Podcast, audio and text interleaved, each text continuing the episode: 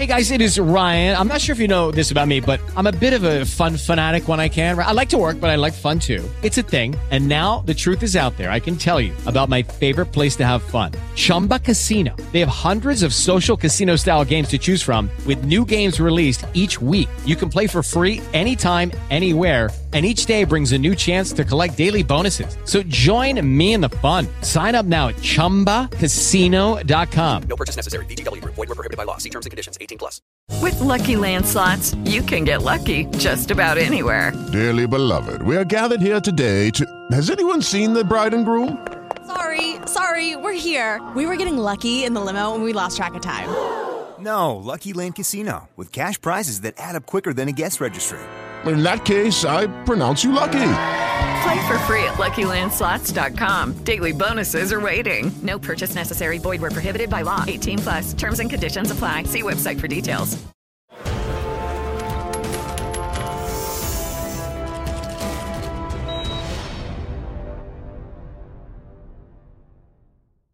Benvenuti da Claudio Brachino a questa nuova puntata di Primo Piano, rubrica dell'agenzia di Italpress. Lo sapete, a partire da settembre abbiamo un nostro modo per farvi conoscere l'attualità, e cioè sentire i protagonisti dell'attualità medesima nei vari eh, campi, economia, politica, mondo sindacale, mondo eh, editoriale. Lo facciamo attraverso l'arte complicata, apparentemente semplice, dell'intervista, 30 minuti che partono tra pochissimo, anzi sono già partiti. Il nostro ospite oggi, grazie per aver accettato l'invito tra i mille impegni che ha, e ha molti impegni anche in relazione al ruolo che rivolge, adesso lo dirò, Francesco Paolo Sisto, insomma figura storica di Forza Beh. Italia, nella vita eh, avvocato e docente, ma in questo caso specifico anche sottosegretario della giustizia del governo Draghi. E cominciamo da qua, di giustizia Beh, io appartengo a una generazione giornalistica che ne è stata ossessionata, insomma, no? quindi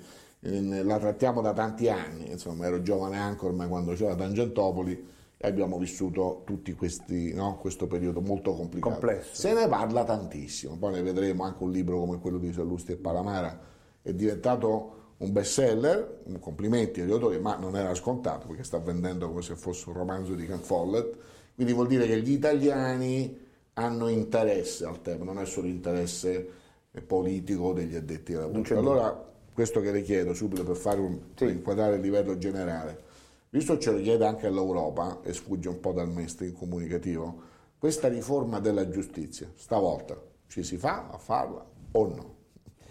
Dunque, non si, non si, inizia mai con dunque perché il dunque è conclusivo. Eh, no, però io vorrei dire che non è casuale. Ho visto giallisti che hanno detto la fine all'inizio. Insomma, ma non è casuale il dunque conclusivo perché spero che questo sia, sia, il momento per la conclusione di questo, di questo percorso. Quindi l'istinto lessicale eh, in qualche modo ha una sua uh, giustificazione. Perché?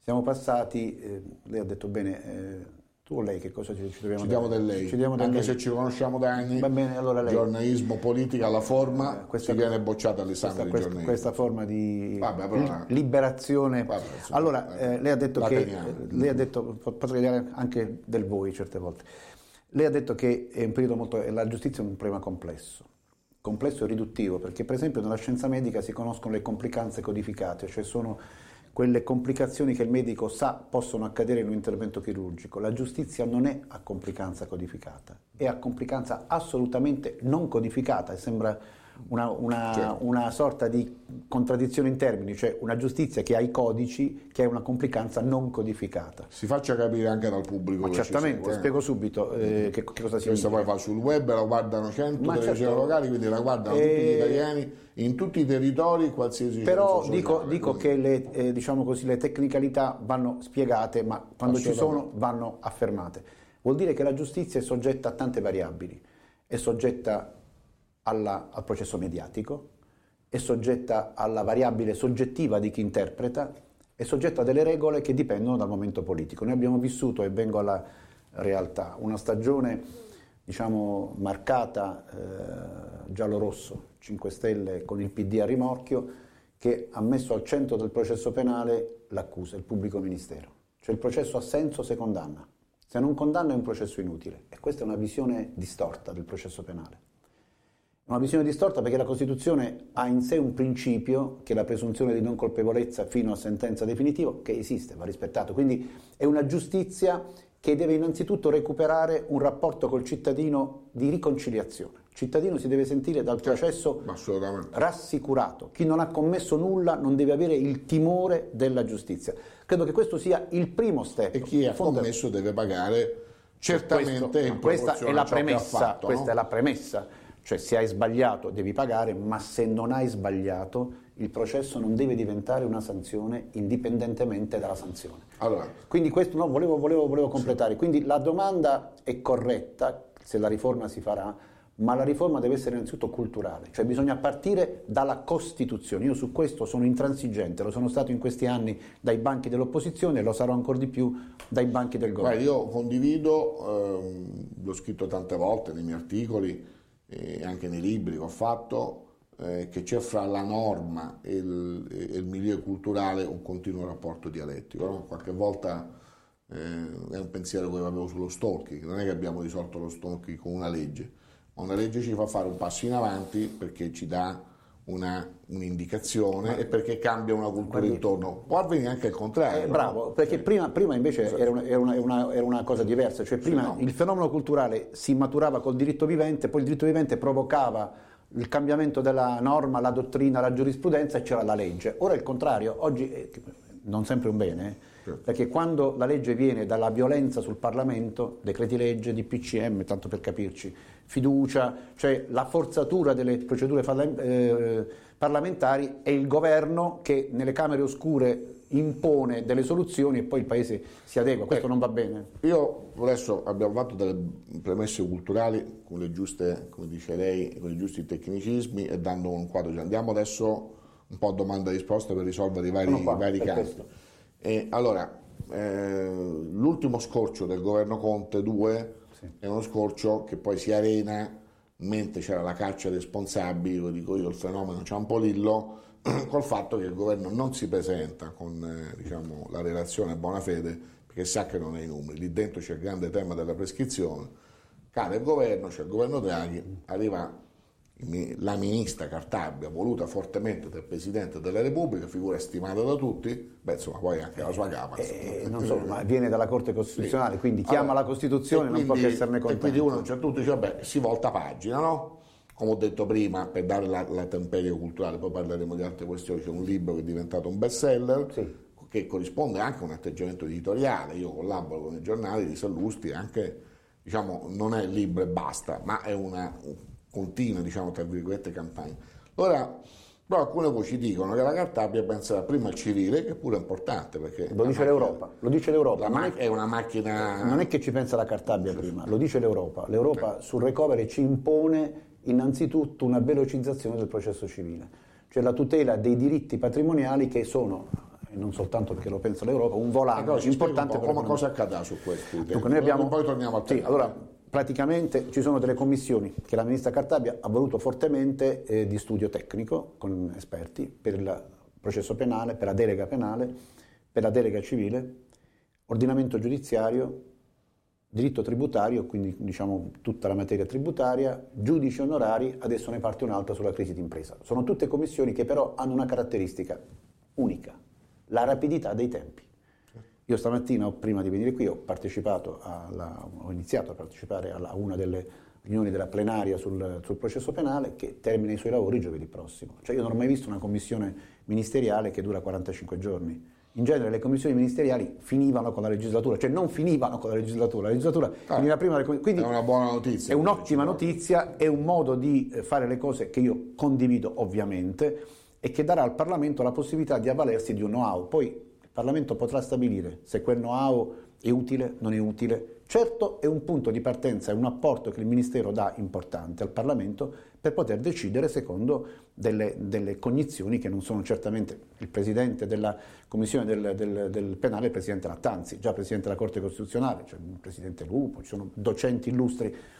E- e noi sottosegretari, io ho chiesto di poter assistere e partecipare ai, ai lavori, la Ministra ce l'ha consentito per la prima volta nella storia del, del Ministero, perché questo è un governo che vorrebbe fare delle competenze un punto di partenza, quindi competenze ed efficienza. Sono due, diciamo, lato sinistro e lato destro della stereofonia della, della marcia nuziale fra Certo. questo governo e il, il- il Paese, mi sembra che si stia cominciando col, col piede giusto. Quindi sono queste cinque commissioni, sei commissioni. Poi ovviamente ci sarà il confronto con le commissioni parlamentari, dopo che saranno stati depositati gli emendamenti, delega civile già depositati, delega penale scadono martedì prossimo, sono stati prorogati ieri di, di qualche giorno, quindi shakeraggio fra lavoro delle commissioni, emendamenti, valutazione, commissione e confronto governo-commissioni, poi aula. Quindi prima c'è un pensiero giuridico, poi c'è una riflessione, poi c'è il confronto e poi c'è il Parlamento.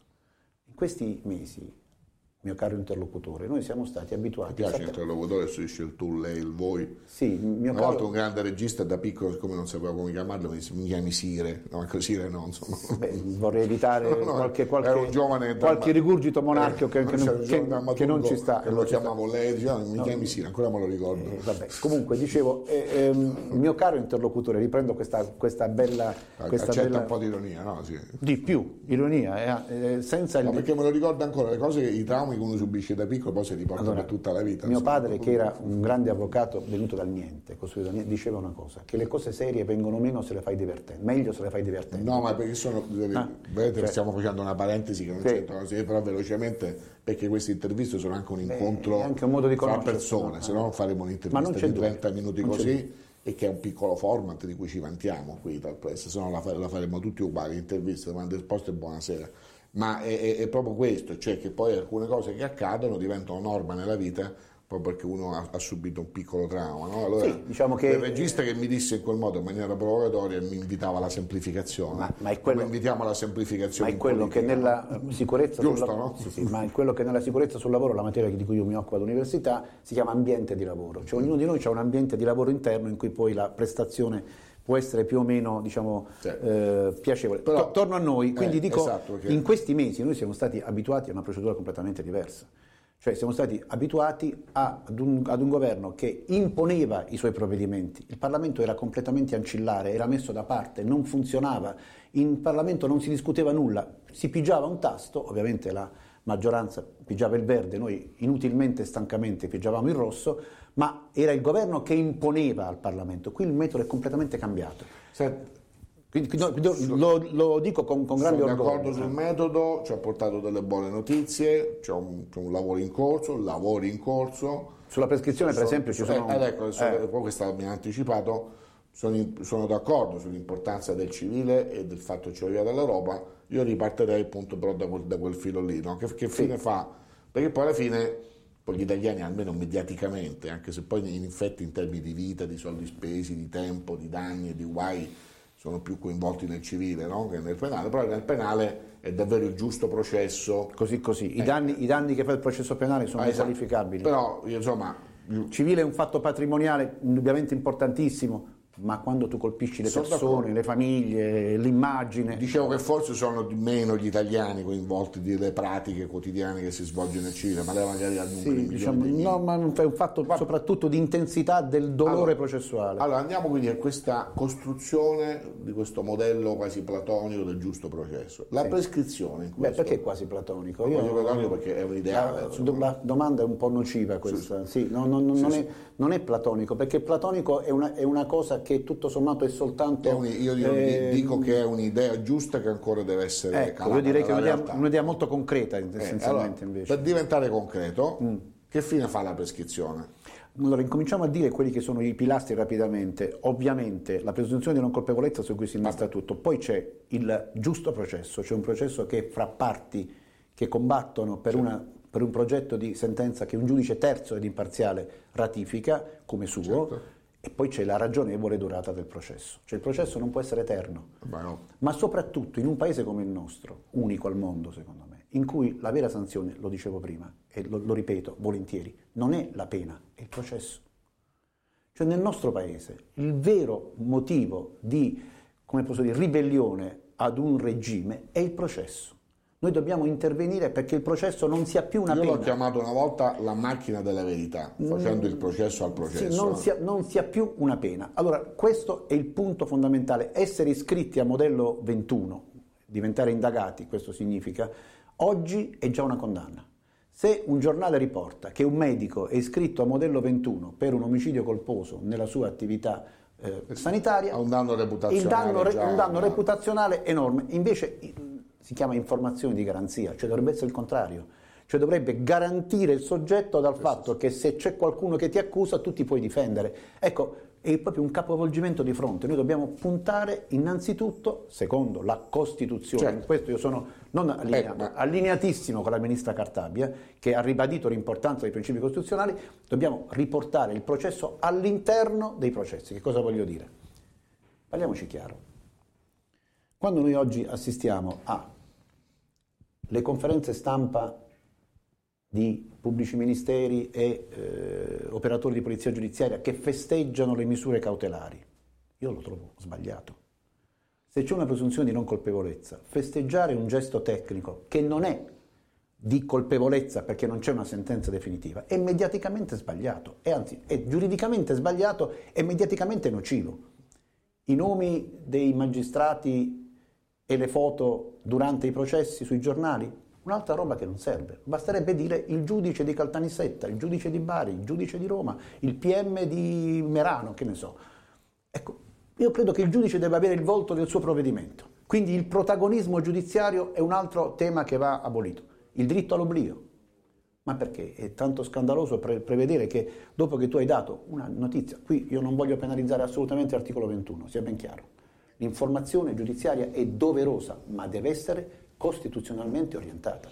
Ah, certo, Guardi, sono c'è- c'è- io, io sono appassionato di arte, c'è un bellissimo quadro nella sala dei gruppi alla, alla Camera ed è una macchina tessile di Severini del 47-48, gli anni della Costituzione. La Costituzione è una macchina tessile, è fatta di tanti ingranaggi, ma è un'unica macchina, cioè non si può prendere l'articolo 21 e svincolarlo dal 111, dal 27. Però non- lo- sono d'accordo. No, quindi chiudo, chiudo su questo Sì, punto dicendo che no, eh, no, dico che quindi il processo penale ha senso se e lo liberiamo. in questa cose devono essere più comuni. Ho finito, se lo liberiamo dal processo mediatico, che è un'aggravante non prevista, una di quelle complicanze non codificate. Perché su, su- chiaramente lei dice cose su cui per- su ognuna potremmo veramente fare una puntata. Però io su questo piena. fatto del processo mediatico appunto ho scelto, ho scelto, ho accettato, scelto è sbagliato, ho accettato volentieri di eh, fare il sottosegretario perché ho alcuni scopi che reputo fondamentali nell'interesse di tutti i cittadini e questo è uno di quelli, il processo mediatico. Allora, io, eh, però la- sulla prescrizione non mi ha risposto. Rispondo la subito, sulla la prescrizione- Via, No, Eh, sulla la- prescri- la- allora- la- allora- la cosa- Allora, eh, c'è una patologia diciamo, con cui è nata la, la riforma cosiddetta Bonafede. Quella riforma è nata nella prospettiva che ci fosse un'accelerazione dei processi, cioè intanto vi era stata quella, que- quella scelta perché prima bisognava riformare il processo, intanto è stato bloccato il processo senza riformare il processo, quindi è una riforma già sbagliata da questo punto di vista, ma è sbagliata perché rende il processo eterno. Bloccare la prescrizione al primo grado senza nessun meccanismo acceleratorio vuol dire che quando tu ci metti una paratia e il processo può durare tutti gli anni del mondo, e questo ovviamente è incompatibile col 111 della Costituzione. La- tutti siamo d'accordo, l'ha detto la Ministra più volte, da un primo ordine del giorno di riappacificazione in giù alle linee programmatiche esposte al Parlamento, la prescrizione va modificata e va uniformata al 111, alla ragionevole durata del processo. Senta, anticipo una domanda politica, Sì. queste interviste hanno una linea, ma io faccio delle deviazioni apposta. E io mi adeguo volentieri. Non è un talk, ma faccio vari ruoli, no? E ho sentito in, un talk, non dico quale, l'altra sera, che per esempio proprio perché c'era Bonafede, il Ministro della Giustizia, e Conte, Presidente del Consiglio, di fatto noi non abbiamo quasi saputo nulla di questa storia che riguarda il figlio del fondatore dei 5 Stelle, cioè di Grillo, no? Ed è stato un fondo Grillo medesimo che l'ha tirato fuori, come dire che ci sia stata una copertura, quando questa copertura è finita il processo ha ripreso il suo, o meglio l'inchiesta, l'istruttoria, ha preso il suo percorso e Papagrillo si è sfogato.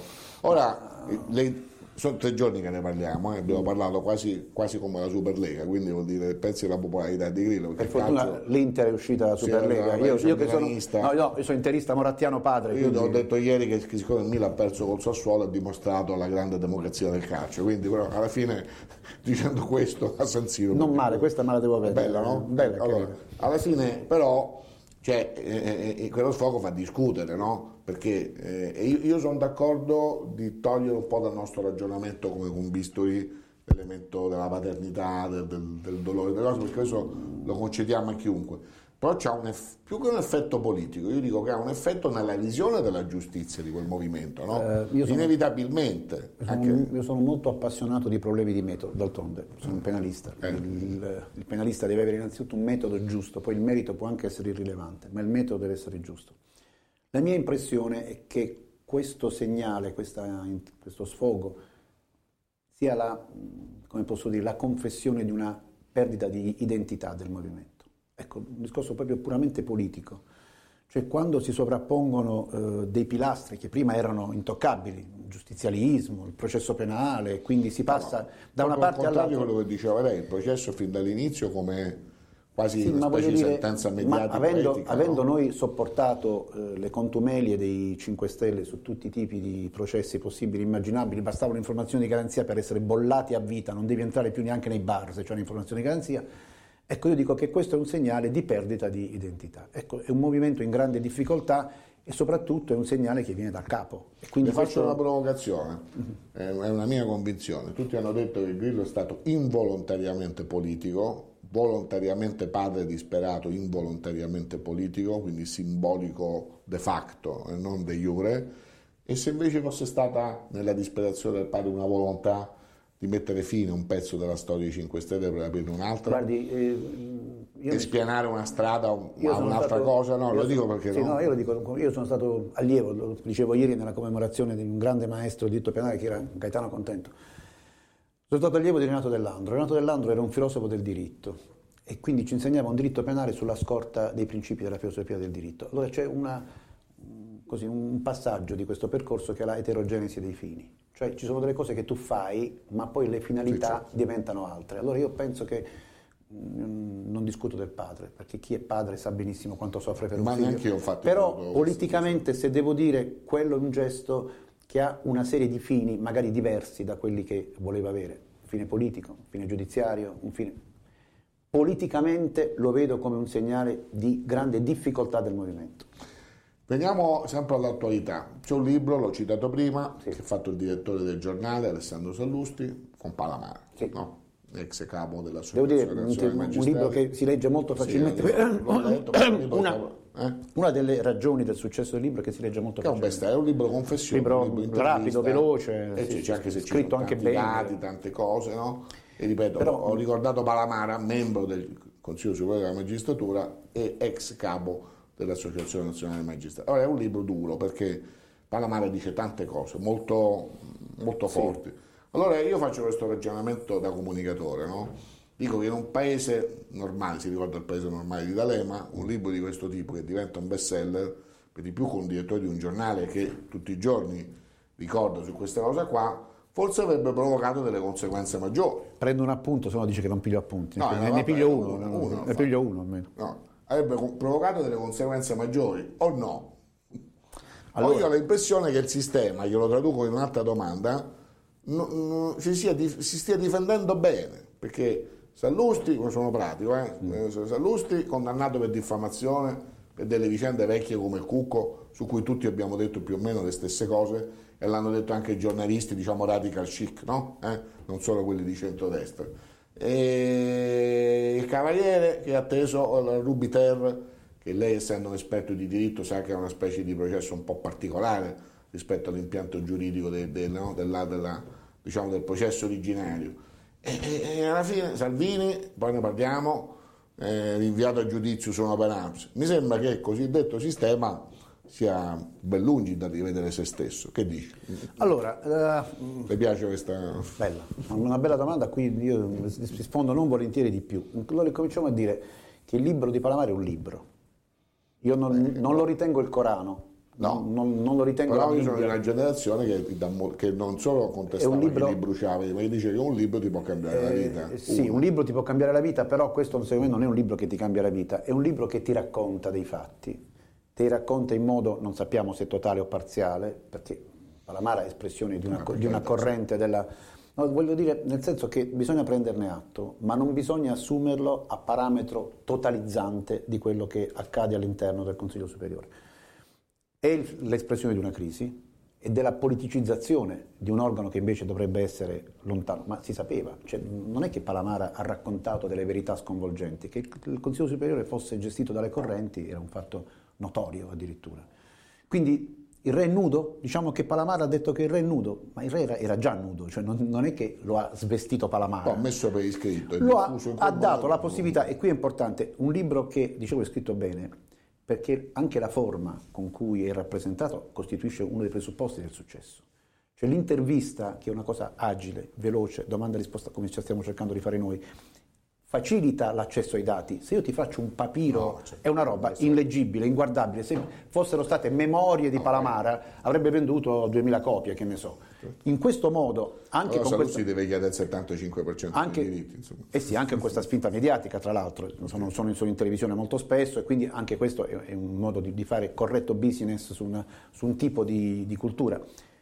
Invece io non sono d'accordo sul fatto che il sistema si sia difeso bene, perché il sistema si era già difeso bene nel senso che io trovo i processi nei confronti di Silvio Berlusconi ormai un dato di fatto, un uomo che ha sofferto tanto per la giustizia troppo, ingiustamente, eh, ha dimostrato molte volte che quelle accuse erano assolutamente ingiuste, continua a dimostrarlo. Io sono più interessato al Berlusconi del futuro che al Berlusconi del passato. Dico del futuro perché Berlusconi è certamente oggi il più grande statista che c'è, l'unico eletto più volte dagli italiani meritatamente alla presidenza del Consiglio, un imprenditore, eh, un uomo di cultura eh, diciamo manageriale unico. E qual è, e qual è questo futuro che tra, Io vedo nel, il futuro di Berlusconi... Lo sta candidando al Presidente della Repubblica? No, no, no, è l'imprimatur che lui ha dato a questo Paese e al nostro partito. Un partito che è fatto di garantisti, di gente che ama il liberalismo, l'economia, l'impresa, poche tasse, uno Stato amico. Cioè, questo non è, non è presente, questo è futuro. Cioè, no, quello, non, è, quello, è quello che dare la risposta. No, no, finisco. Io non vedo, non vedo una reazione del sistema. Salvini in particolare, io trovo veramente un processo ultramediatico quello che, che, ha subito, cioè è impossibile pensare anche da un punto di vista logico a un concorso nell'ambito di un reato a matrice dolosa che sia solo di Salvini e non sia, diciamo così. Questa, questa è, una, è una roba semplicissima, allora si comprende bene, ma questo nei processi ci sta. Cioè non ci si può dolere di un rinvio a giudizio, non stiamo parlando di una, di una, sentenza. Un rinvio a giudizio vuol dire che il giudice non se l'è sentita di proscioglierlo, ha ritenuto di posporre al dibattimento la verifica della responsabilità. Un fatto che da un punto di vista processuale molto spesso tant'è che uno dei, delle, dei, degli istituti che si vuole riformare in, in, questo frangente è proprio l'udienza preliminare, che non deve essere un filtro, non, non deve essere la sponda, però, di, la sponda, di, un biliardo, ma deve essere una verifica. Io non sono un tecnico della sì. giustizia come lei, ma sono un giornalista. Io, io non sono un complottista, politico, dico subito che non sono un complottista. Io, io, poi io le faccio questo ragionamento a proposito del sistema. A parte che c'è nel libro una, una paginetta che mi ha colpito, dove non ci sono nomi, non ci sono dati, non ci sì. sono rivelazioni, non ci sono cose piccanti dove Palamara dice una cosa semplice, un buon procuratore, con due addetti svegli, con uno che sa fare bene anche le, diciamo, le inchieste, con un buon rapporto con dei servizi segreti, con le forze dell'ordine e con un giudice con cui magari va anche a cena e qualche giornalista amico di giornali importanti, conta più di Premier, Parlamento e Governo Beh, È un bel 416 però, una, una, se fosse così è una bella associazione no, per delinquere. No? Cioè lo, se io mi metto d'accordo io con lo, i piedi... L'ho letto eh, però, eh. Sì, però, dico però, siamo chiari. Quindi dici che non è così. No, no, no, no, no, dico che se fosse così questa è patologia, cioè se un PM... Però qualche volta questo modello l'abbiamo visto sì, in pratica. Eh, l'abbiamo visto, però se un PM si mette d'accordo con altri due PM, con un giornalista, con un giudice e con i servizi segreti per fare porcherie, questo è un reato. Cioè voglio dire, il punto è questo vi, deve essere la forza dello Stato di un processo giusto, di un processo con delle regole chiare, in cui, ripeto, la Procura è ai margini, esattamente allora, no. come la difesa, scusi, e al centro c'è l'imputato con i suoi diritti. Io poi condivido, però le dico da giornalista che quella paginetta sì, sì. platonica, formalizzata, io l'ho vista sì, tante volte in tante storie però, che ho seguito negli ultimi trent'anni. Posso dirle? E nessuno ha mai pagato, perché c'è un grande tema un della tema. non responsabilità e dell'impunibilità dei magistrati, Guarda, io ho vissuto, che fa parte anche quella di io, un riequilibrio. Io sono parlamentare di terza legislatura, ho vissuto i momenti di quella pseudo riforma della responsabilità civile dei magistrati. È così complicata, così difficile, che praticamente è quasi impossibile. Ma io non sono un appassionato di sanzioni e giudici, sono appassionato della costruzione di un sistema di garanzie. Cioè quando si dice ma i giudici vanno puniti, ma non mi interessa, No, io, certo, la responsabilità ragione, disciplinare no. non è, anzi è un diversivo dalla necessità delle garanzie. Io non, non voglio che il giudice sia punito, voglio che il giudice sia migliore, sia messo nelle condizioni di essere migliore, perché un giudice punito diventa, incattivisce la giustizia. Sarebbe un errore giudice- culturale Benissimo. anche Il giudice va pensare alla riforma giustizia facendo muro contro E le muro faccio un'altra, concetto e le faccio un'altra provocazione, visto che lei me ne ha fatta una. Più giudici e meno pubblici ministeri, più giudici in Cassazione e meno giudici nelle, nelle procure, investimenti sulla magistratura di legittimità. Oggi col processo mediatico, se non fosse rimosso come io mi auguro, i giudici di merito hanno delle gravi difficoltà, ma lei si immagini uno che deve decidere con eh, le persone offese schierate, con le magliette, cioè, eh, diventa difficile essere lontani dalla eh, posizione, come posso dire, condannocentrica del processo. Quindi là il giudice di legittimità rimane l'unico veramente staccato da queste realtà che può decidere come Lei ha una cosa che io condivido, bisogna nella comunicazione evitare il muro contro muro con la magistratura intesa in senso lato. un errore clamoroso. Se no poi alla fine non se ne esce. Guardi, allora è come nell'avvocatura, perché faccio anch'io ov- ovviamente mia colpa. Ci, sono- ci possono essere pochi che non, non vestono degnamente la toga, così accade nella magistratura, ma rispetto a quei pochi vanno Certo. separati tanti. Ecco, noi dobbiamo rivolgerci, in Forza Italia da questo punto di vista e in questa linea, a quella magistratura che con noi vuole costruire. Per esempio noi abbiamo un ottimo rapporto con l'ANM, abbiamo un, un ottimo eh, rapporto con chiunque voglia, voglia sedersi ad un tavolo costruttivo. E la, la ministra Cartabia a questo tiene molto e devo dire che io sono d'accordo, cioè al tentativo di mettere insieme, ha chiuso le sue linee programmatiche alla Camera e al, al- al Senato con una, una frase che sembra scritta anche da Berlusconi, cioè dobbiamo recuperare, Adenauer lo diceva, recuperare quello che ci unisce più che quello che ci divide. Ecco, mi sembra che sia... Allora, delle, uomo- domande volevo fare, visto che il tempo è scaduto, mi date Oh, risposte mia. brevi. Eh, ma questi sono Come- tecniche appassionanti che dovremmo stare davvero. Avec le temps, per dirlo. una sessione, no? una session, non un'intervista, perché, perché sono tanti, forse è colpa mia che l'ho voluto mettere tutti insieme. Però eh, lascio perdere la domanda eh, che, che parte da una- dalla riflessione di un filosofo che Zizek che dice che in democrazia il virus è quando si pensa che ogni azione corrisponda paranoicamente a un reato e lì la politica perde il suo primato perché invece il politico che fa l'interesse della policy deve agire, deve prendere coraggio, deve prendersi delle responsabilità senza avere l'idea sempre Quello che che accade- ogni sua azione corrisponda potenzialmente a un Ma è reato. quello che è accaduto per i medici No. con la medicina difensiva, no? Che Cioè, io, io penso che quello che è lo squilibrio, lo dico in maniera molto rozza, che dai, ci accompagna un po' da Tangentopoli, no? per cui non riusciamo... non fare niente che è meglio, questo Ecco, è queste cose. Però lasciamo perdere, se no ci facciamo una, facciamo la prossima intervista. Con molto piacere. Le volevo dire a proposito di una domanda tecnica e una domanda invece politica dall'attualità dei giornali di, di questi giorni.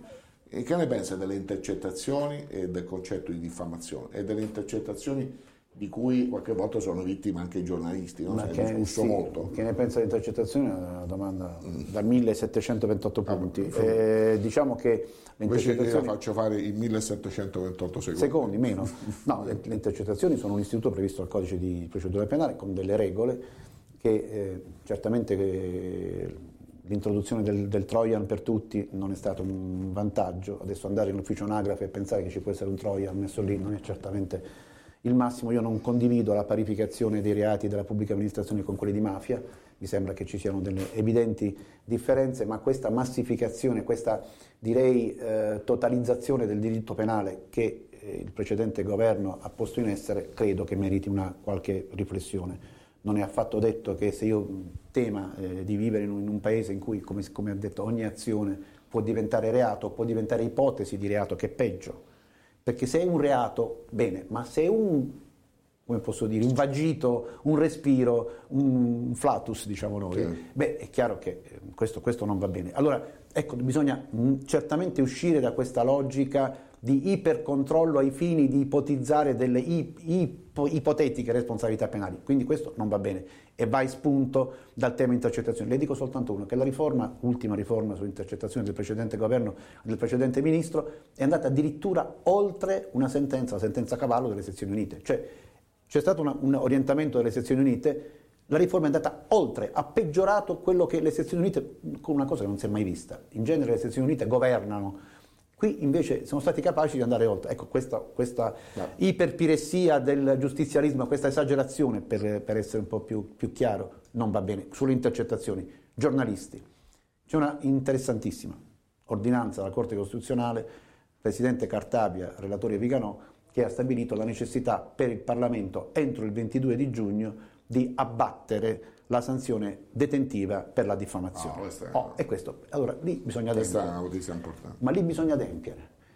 E, eh, io credo, proprio stamattina ne, ne parlavo, che bisogna adempiere con un bilanciamento. E abbiamo una straordinaria occasione.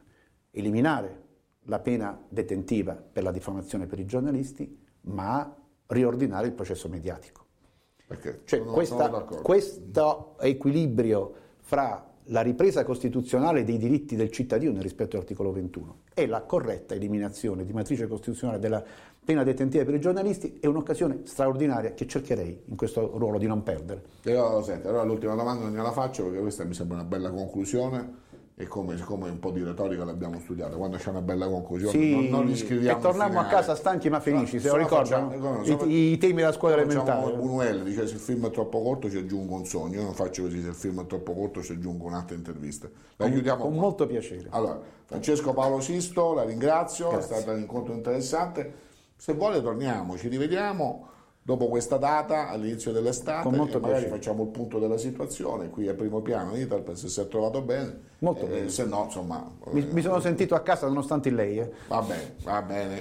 Beh, insomma, le forme qualche volta sono, Aiutano. Anche, sono anche sostanza. Aiutano. Grazie, buon lavoro, Grazie. ce n'è davvero da fare, grazie a voi che ci, che ci avete seguito. Appuntamento alla prossima puntata di Primo Piano. Arrivederci.